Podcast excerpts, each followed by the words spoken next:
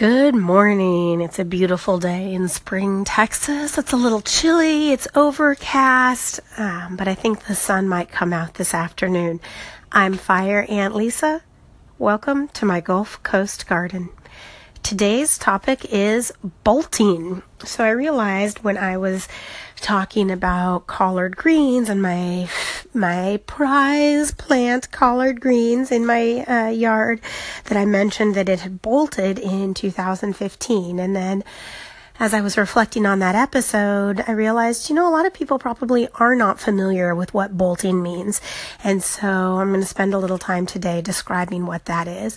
And I'm only going to describe this in the context of a cabbage type plant bolting. That's what I have the most experience with. That's in the Brassicaceae family. And what I'm going to describe um, is the process of the plant going to seed, and that's called bolting.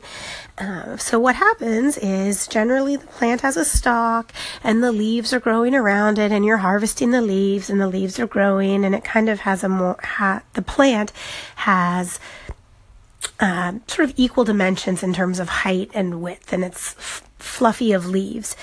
Now, when the weather gets hot enough to trigger the plant that it's time for the plant to go to seed, the growth habit of the plant is going to change dramatically. And instead of having big full leaves, that stalk is going to shoot way up into the air and grow um, tall.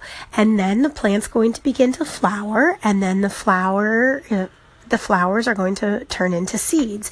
And what was a fluffy little ground plant that was about as tall as it was high becomes a very, you know, maybe three foot tall, um, skin, skinny stalk with flowers on the end.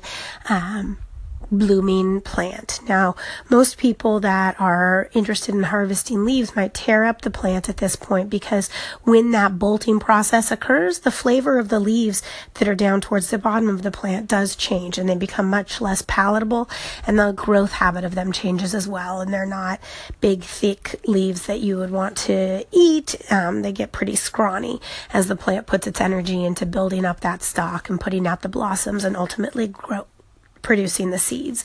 Now, I like to save seeds. I think that's fun. I also just love to observe the life cycles of the plant. I think that that's a really powerful thing um, to enjoy in your garden that can help with so much in your own life is to observe the life cycles of other living things.